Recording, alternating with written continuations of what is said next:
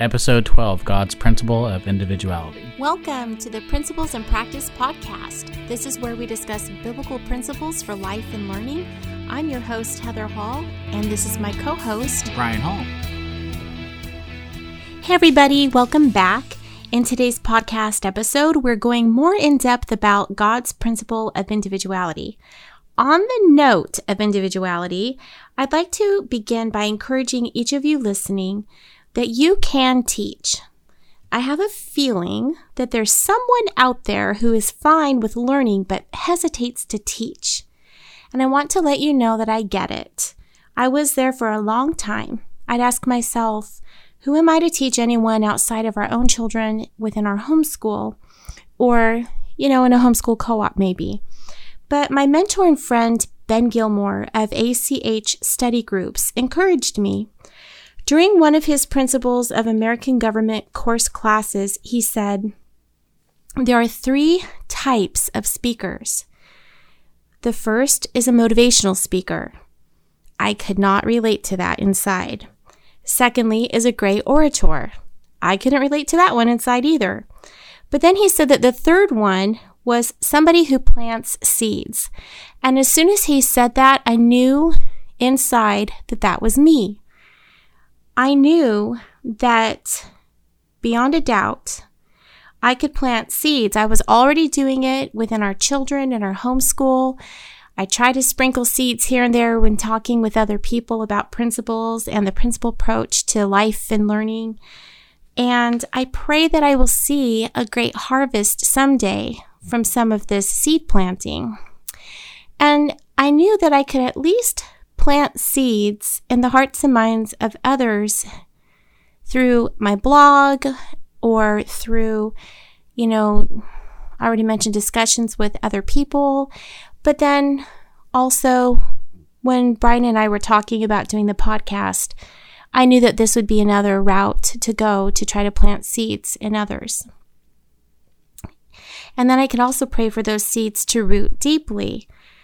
So it all goes back for each of us to the seed principle. We will reap what we sow.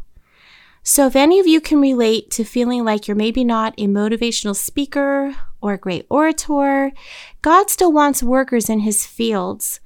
With your individuality, you'll be able to reach individuals whom we can't. We are not going to cross paths with everyone that's out there.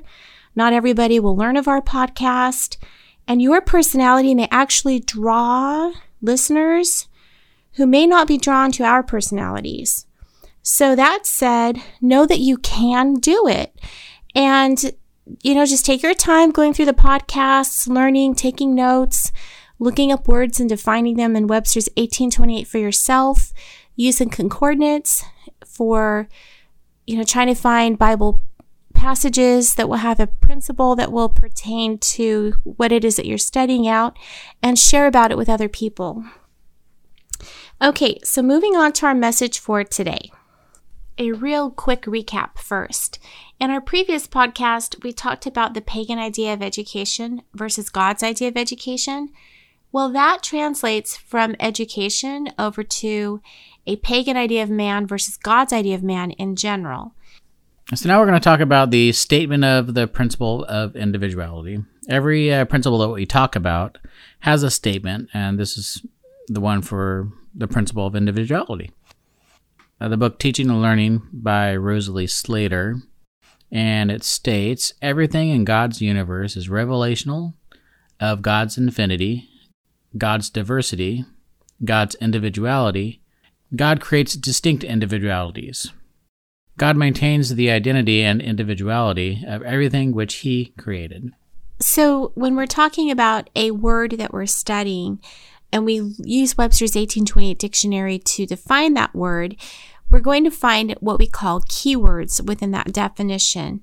And Keywords are words that inform and illuminate the meaning of a topic or a word. So it gives you more a more in-depth understanding of what it is that you're studying when it comes to a topic. It's not broad, it's deep. So some keywords that you can look up. This is kind of an assignment for you. Um, and be sure to use Webster's 1828 dictionary for this. But the keywords are oneness, indivisibility, wholeness, integrity, completeness, distinct, unique, everything, universe, revelational, God, infinity, diversity, individuality, creates, maintain, and identity. We're going to begin with God, which we are going we are also going to define with the Webster's 1828. And it's a noun and it's a the supreme being, Jehovah, the eternal and infinite spirit, the creator and sovereign of the universe. I wonder how that compares to a definition in any of the modern day dictionaries. I don't know, it'd be interesting to look at. I'm sure it's not the same. I bet you it's not. So you might think, why is this important? One is that this is the, you know, the this is what the founders believed, and they, when they spoke of God, they were referring to the God of the Christian Bible. Mm-hmm. So anytime they brought that up, that's referring to this. That's why we use the 1828 dictionary, especially for the you know founding documents, because that's what the words mean when they wrote the founding documents. Mm-hmm. We're beginning with defining God by choice because individuality begins with God. We can even see the individuality of God in the Shema. The Shema says, Hear, O Israel, the Lord our God, the Lord is one. He is distinct, he has an individuality. And you also have uh, other uh, Bible verses that also refer to this. And we can start with Genesis. Uh, Genesis 1. So God is the source. The creation is good, diverse, and, and possesses individuality too. Right. So he's his own kind. Yeah. And then John uh, 1 3 um, states that God is the source of all that has been made. Without him, nothing can be made. And then 1 Corinthians 12 4 through 11 diversity of gifts from the same Spirit for the common good as he determines. And we go to the individuality of creation, and we can see that in Psalm 24 1. And the earth is the Lord's, and all it contains, the world and those who dwell in it. And then also uh, Psalm 19.1 states, um, The heavens are telling of the glory of God, and their expanses declaring the work of his hands. And I'd like to go back to Psalm 24 1 because we're learning that the earth is distinct from the other planets that God has created. Specifically, that verse is speaking of Earth's individuality, that it was designed to to contain inhabitants, mm-hmm. those who dwell in it. Yeah, it's true, and they didn't really know about that back then, Mm-mm. and so it really falls into a good perspective for us. Well, and it's yeah, and it shows that it was revelational to them. Hmm. And then we have the uh, Psalm one forty seven four. He determines the number of the stars and calls them by name, individual names. Isn't that amazing considering that there are countless stars out there? Countless to us, anyway. Mm-hmm. All right, so then we can look at the individuality of God's creation in the small things. We can see the intricate designs and details of things. And if we take snowflakes into consideration, Actually, none of us could really see the details of snowflakes until Snowflake Bentley came along. And he lived in the 1800s.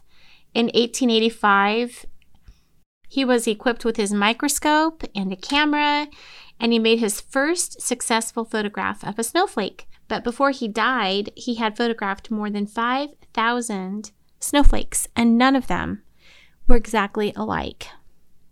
Another area to consider God's principle of individuality is with continents. However, we already covered that in our podcast about continents on the chain of Christianity. So you can go back and listen to that episode if you haven't heard it already.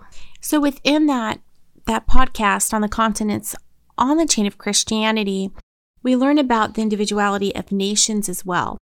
And I'd like to kind of branch off a little bit from the topic that we're talking about. And it might seem like a rabbit trail, but it's really not because it's talking about the individuality of nations. And I know that there are a lot of Christians out there who genuinely care We don't like to see other people suffer. We don't like to see other nations struggling and oppressing the people that live there. And so, a lot of times, individuals will grab onto the concept of globalism and think that that is the the answer to taking care of all of humanity on the face of the globe. But please consider if you're one of these Christians, please consider that God establishes nations. He's the one who gives the ideas of borders and boundaries in the first place. He's the one who created the individuality of nations. So please consider the principles behind why he would do that.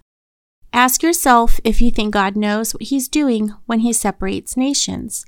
So here are some passages in scripture for you to go ahead and look up and refer to to see about who is behind establishing nations as individual nations.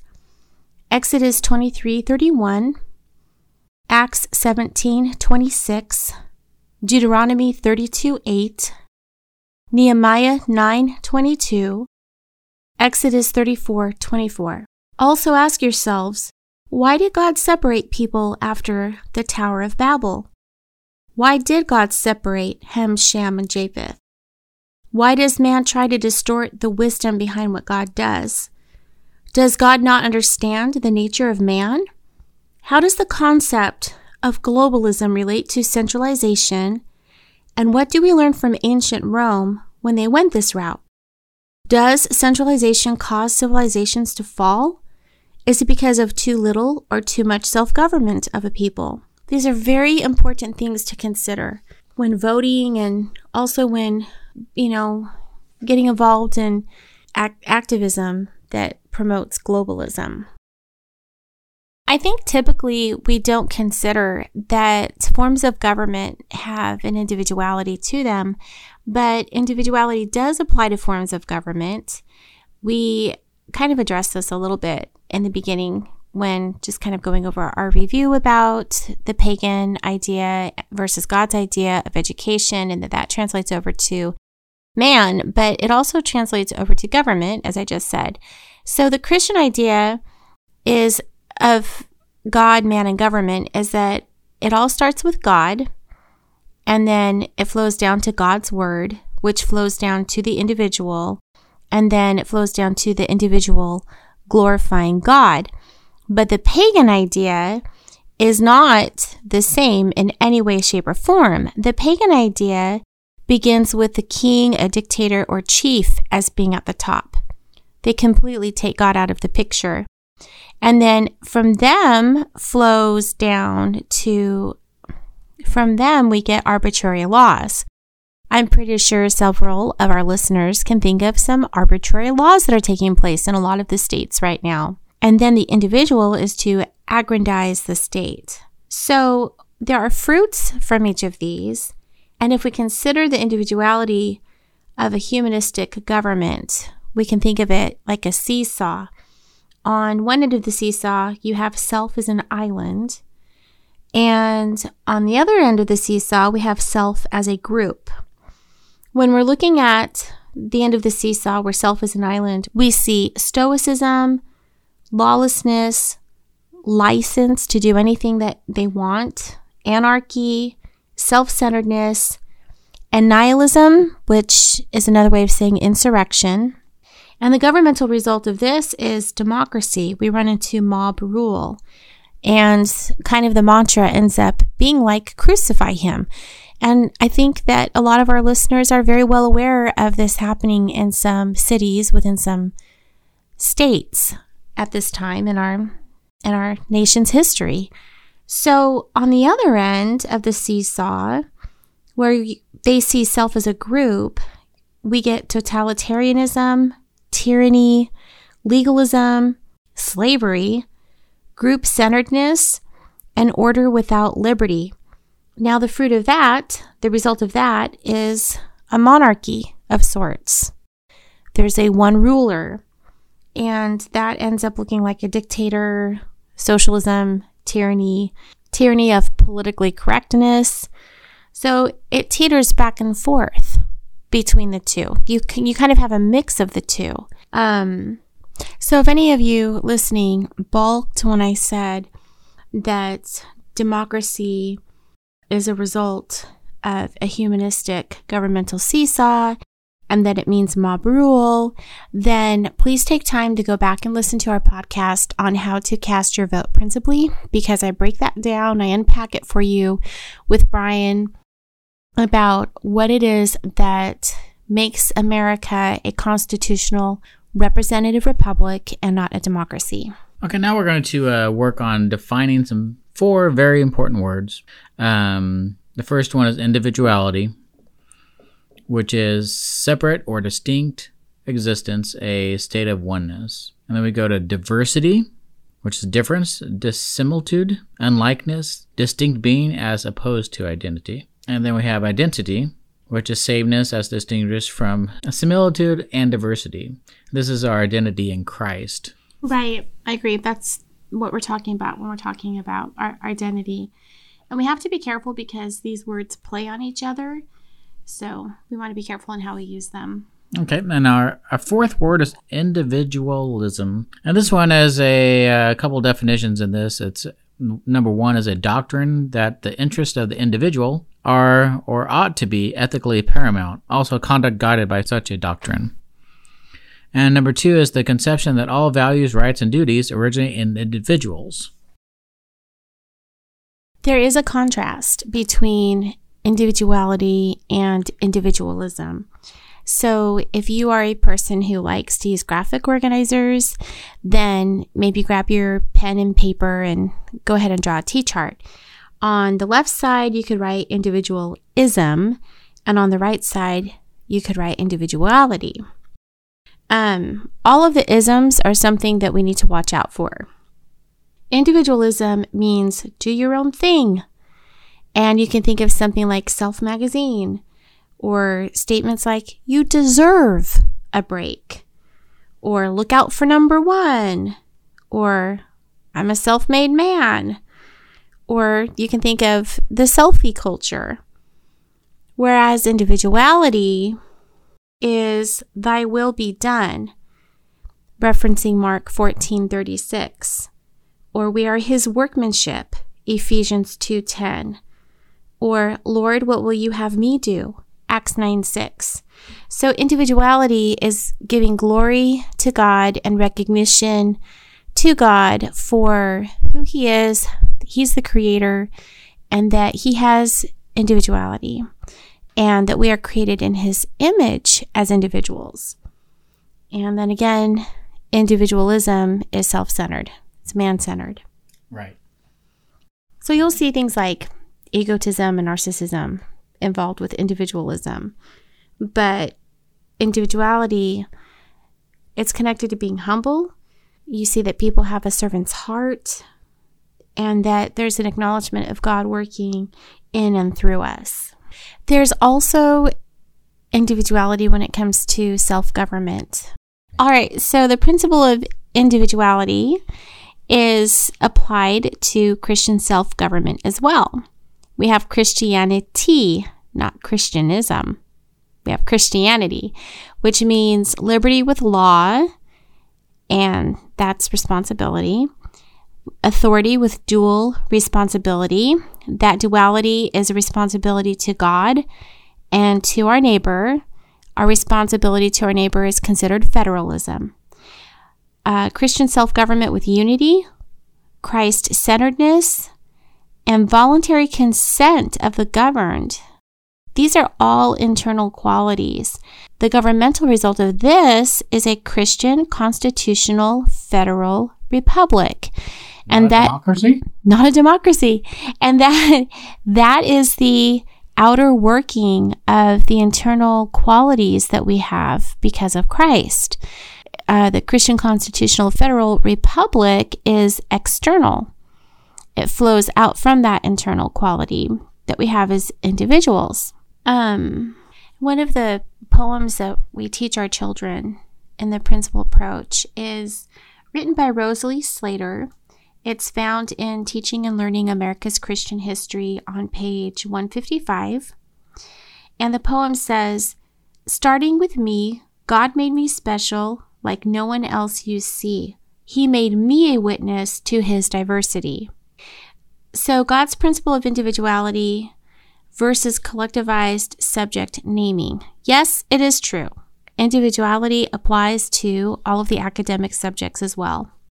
Subject names, when they are seen and respected, when they're honored in their individuality, are history, geography, government, and economics.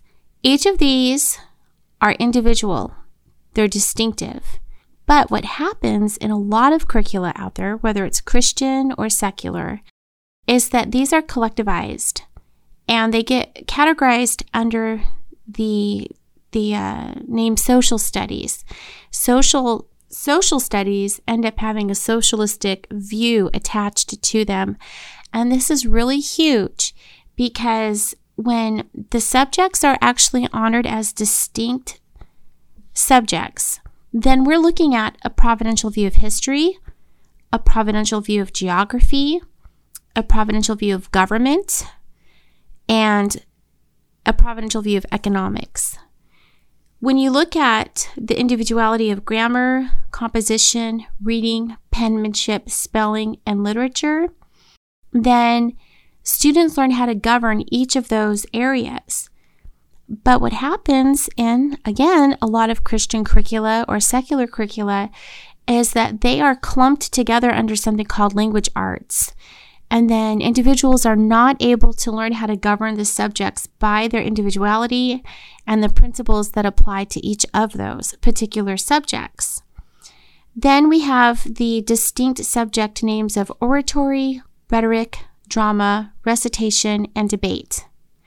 But when they're collectivized, um, then they're known as speech, you know, just a speech class. Mm-hmm. But there isn't a mastery of oratory, rhetoric, drama, recitation, and debate when it's all clumped and collectivized under speech. Mm-hmm. So some are external and some are complex calculations from each of those. So yeah, I think that wraps it up for the principle of individuality and kind of helping you guys get an overview of how it looks in different areas of life and subjects and different ways to apply the principles to distinct and individual subjects. Okay, so thanks for joining us. If you guys have any comments or questions, please either leave them on Facebook at Biblical Classical Homeschoolers for the post for this particular podcast or in the Christian Homeschooling with Bible Principles Facebook group, or just even directly on the podcast platform that you're listening to. And we will do our very best to get back with you on an answer. In our next podcast, we're going to talk about the Christian principle of self government. I know we covered that a little bit on some of our other podcasts. We're going to go in depth this time, and we'll see you next time. As always, if you're looking for additional resources or support, you can visit our website at principledacademy.com, check out our shop and our blog, and you can also find us on Facebook at Christian Homeschooling with Bible Principles, also on Instagram under Principled Academy. Thanks so much for joining us. All right. Well, this is Heather Hall. And this is Brian Hall. For Christ and His glory.